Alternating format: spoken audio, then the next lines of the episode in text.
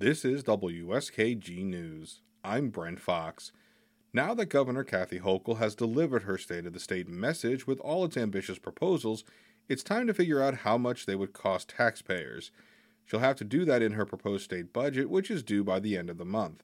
But as Karen DeWitt reports, the spending plan is being forged at a time of economic uncertainty.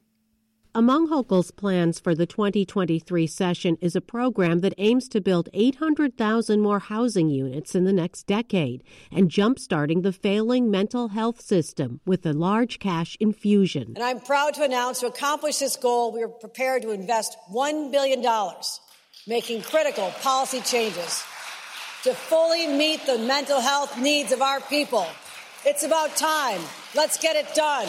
Hochul also intends to keep her pledge to increase spending on schools by 13% or $2.7 billion. That money would fully fund foundation aid for schools by the next school year. It would fulfill a court order issued over a decade ago.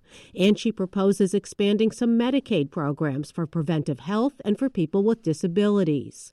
Andrew Rein heads the Citizens Budget Commission, a nearly century old budget watchdog group. He says while the governor's goals are laudable, he has concerns about the potential price tag. There are some good proposals here, a long menu of proposals, but of course we have to wait till the executive budget to get the bill. He says there are some positive signs that show the governor is watching the bottom line. Her housing plan, which relies on construction largely financed by real estate developers, does not come with a big cost and could help bring back middle and working class people to the state.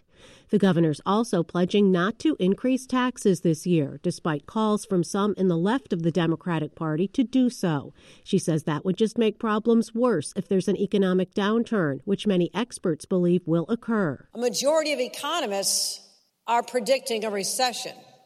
And that's one of the reasons it's clear to me why we will not be raising income taxes this year. Rein says Hochul is wise to resist raising taxes. He'd like to see her go one step further and not renew a temporary income tax surcharge on the wealthy when it sunsets in two years.